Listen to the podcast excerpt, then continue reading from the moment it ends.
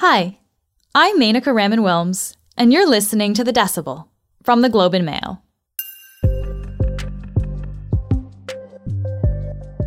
It's all too common to find out that you're actually making less money than someone else doing the same job.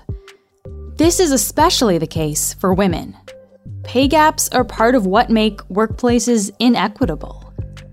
Canada has introduced new legislation to deal with this, an amendment to the Employment Equity Act, which applies to larger, federally regulated private employers.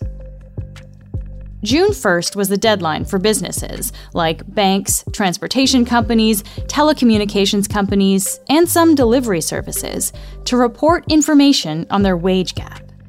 And with everything already being so expensive these days, this is more important than ever. And so we have some some pretty good evidence that that kind of pay transparency does help shrink the gap.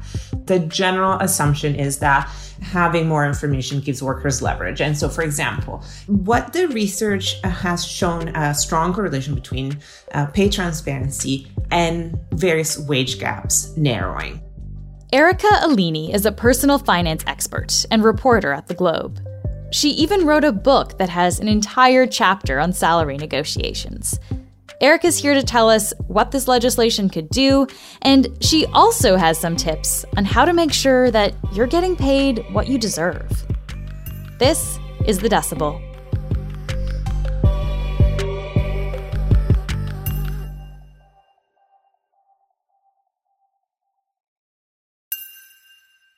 Erica, it's so great to have you back. Thanks for joining us again. It's great to be back. Thank you for having me. So we're going to talk about pay transparency today, but I, I want to ask you just to start, because it's something that a lot of people find awkward. We don't really like talking about money. So I was wondering, because you are the Globe's personal finance expert, do you and your friends, do you talk about things like money and salaries? So I, I do talk about money and salary with my closest friends. I don't walk up to people and ask them for their salary or volunteer mine. But um, I've had colleagues ask me for direction when they were negotiating salary, mm-hmm. um, junior colleagues, and I've certainly volunteered information that would help them, um, including my own salary. And I've been once in a managerial position, and I noticed that female freelancers that I was managing were asking for less. Mm. Uh, and so I did reach out to them. And without giving details, I sort of let them know that they could ask for more. Oh, interesting. Yeah. So we started off by talking about this on a on a personal level, essentially here. But but there's also this idea of pay transparency legislation. Can you help us understand what is that? So pay transparency is a set of uh, rules, and there's a number of governments trying this tool, and it's primarily meant to help narrow wage gaps, be it gender wage gaps or wage gaps between workers who have disabilities or racialized workers, Aboriginal workers, all kinds of groups uh, where there are sort of, uh, the statistics show are systemically underpaid. And I'm using the term Aboriginal here because that's how Indigenous people are identified in the legislation. There are many reasons for these wage gaps, and pay transparency, everyone will tell you, is just sort of one tool in the toolbox. But there is the idea that fostering more information and giving people more information about pay can give workers who are more likely to be underpaid better tools and more leverage to negotiate um, higher pay. So essentially the idea is to make compensation kind of more equitable across the board then? Yes. What exactly are the new federal pay transparency rules? So the new federal pay transparency rules are amendments to the Employment Equity Act. They came into effect the beginning of last year, but just in June of this year, we have sort of the first deadline for employers to include new salary data and uh, salary data that sort of looks at wage gaps uh, in aggregate form and report that um, and, and provide sort of a, an employment report that includes that data. So the deadline for those reports was June first of this year. And which employer specifically are we talking about here? Because not every company across the country has to do this now, right? No, I know when you say federal, uh, it sounds like most employers have to do it, but most employers in Canada are actually provincially regulated. Uh, so this actually, uh, this affects private sector, federally regulated employers. That affects about just under a million workers, about six percent of the workforce. So this is a tiny sliver of the workforce. However, included in the employers that are affected by this are the big banks. And uh, according to the H R expert I, I spoke to about this, um, you know, she made the argument that the banks matter a lot. They are very big employers with a lot of sway, and they account for a very large portion of the white-collar labor market. And generally speaking, whatever they do tends to have spillover effects on other employers. Hmm. This may seem like a basic question, but I'm going to ask it anyways. Why don't employers want to tell people what a job pays in, in a job posting? Because you often don't see a number in a job posting. In general, um, if you look at sort of the information that's available in various types of markets, the labor market is pretty opaque. Hmm. There are a variety of concerns that employers and employees share. So there's concerns about, you know, what this information can do in terms of workplace conflict, resentment, morale. But there's also, you know, I've heard this from uh, H R experts and uh, pay transparency advocates that it's also a question of power. There's a power imbalance when one party to the negotiations, the employer, has all the information.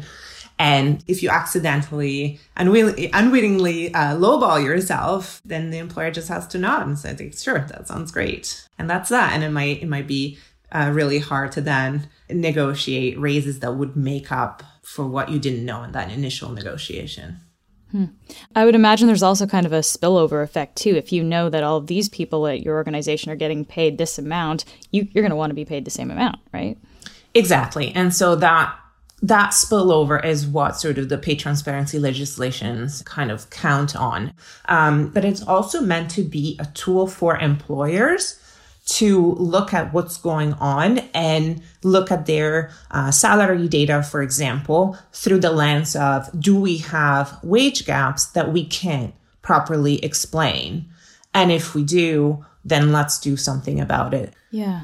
Yeah. The big one that you, you just mentioned there is the, the gender pay gap there. So we're, we see men being paid more in a role than than a woman in the same role. So when it comes to the, the gender pay gap, Erica, can you can you help me understand how exactly can pay transparency rules help help shrink that gender pay gap?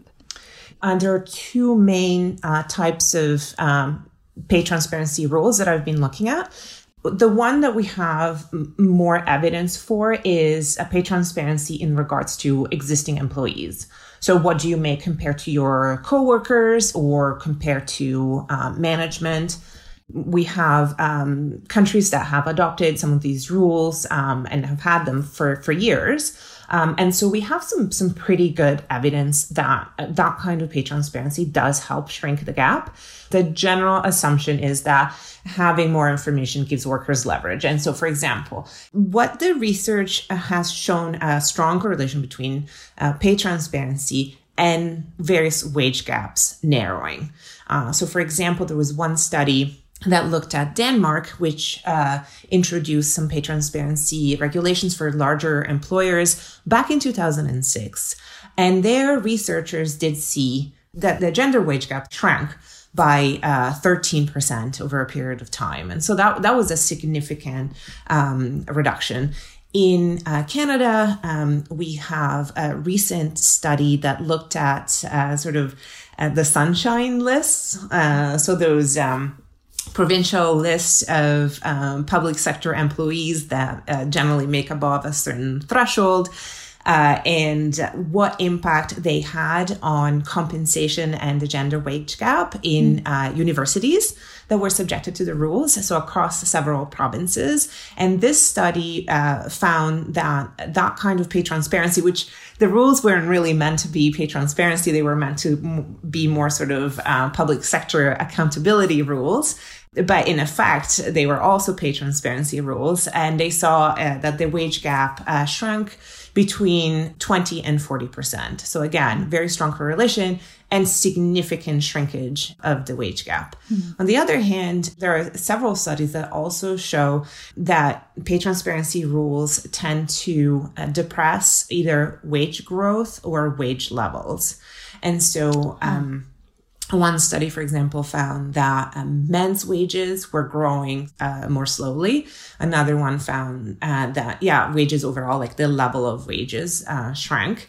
So some of the research shows that uh, that impact on wage levels uh, overall is due to the fact that employers uh, know that there are significant spillover effects now, that if they agree to something with Bob, that may influence their negotiations with Shalini and Mahmoud, for example.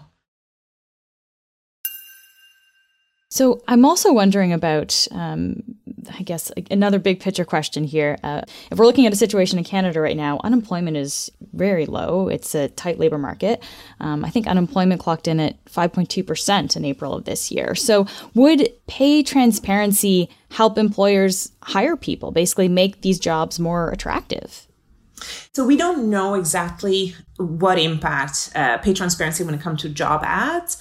Those are much more recent rules. Uh, so Colorado um, implemented uh, some legislation to that effect at the beginning of last year.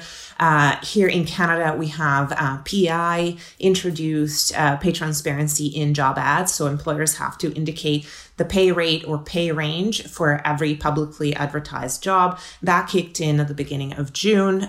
And they also can't ask job candidates for their pay history. So they can't ask you how much did you make in your previous job, because that's uh, widely recognized to be something that then perpetuates wage gaps. Uh, but I talked to an H R expert in P E I, and uh, she said something really interesting, that in this current uh, labor market, um, she expected that the, the pay transparency rules would be helpful for employers themselves to figure out how to be competitive and make sure that they weren't uh, sort of unintentionally lowballing themselves. The thinking is, in a tight labor market, um, it could help push wages up if it incentivizes uh, workers to gravitate towards employers that pay more. That could sort of have a spillover effect, and that is sort of every employer has to stay competitive, and so it could push uh, wages upward. Mm.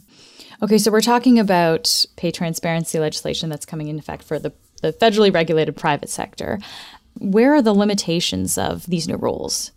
So the, the biggest limitation is that it, it impacts such a small uh, section of uh, part of employers and employees. The other limitation of federal rules is that it only impacts what people call sort of internal pay transparency. So it's only about existing employees and compensation for people that have been already hired and are part of the company. It doesn't tackle Um, pay transparency when it comes to uh, new jobs that are being created and, and what information is available to job candidates. Hmm. Okay, so I want to ask you about some of the, the practical stuff here, Erica. So let's dive into this. If you're working at one of these federally regulated companies that's now going to be subject to these new rules, and you learn that you're making less than some of your colleagues, how would you approach your, your boss and, and ask about getting a raise? That can be hard for some people, I can imagine too, right? You don't want to always stir the pot, because you can sometimes be labeled a troublemaker if you're coming to, with, with a request like that. Yeah, and, and I understand the cons- the concern about stirring the pot and being seen as a troublemaker. But again, um, the impact of pay transparency is not just about sort of going to your boss and saying, you know, I've long thought that I was underpaid and this aggregate data kind of confirms it. It can also sort of be the impetus that people need to say, you know what, like my suspicions, this is not just in my head, this is happening, my company has a real issue. And if you've already come up against a wall asking for pay raises that you feel you were entitled to, and you feel like there, it's no, I don't want to stir the pot, I don't think that will lead me anywhere, um, then there's more of an incentive for you to say, you know what, it's time to look elsewhere. And especially in the strong labor market, um, that is easier to do. Those are really good things to keep in mind. Yeah. Erica, thank you so much for taking the time to go through all of this with us today. Thank you so much for having me again.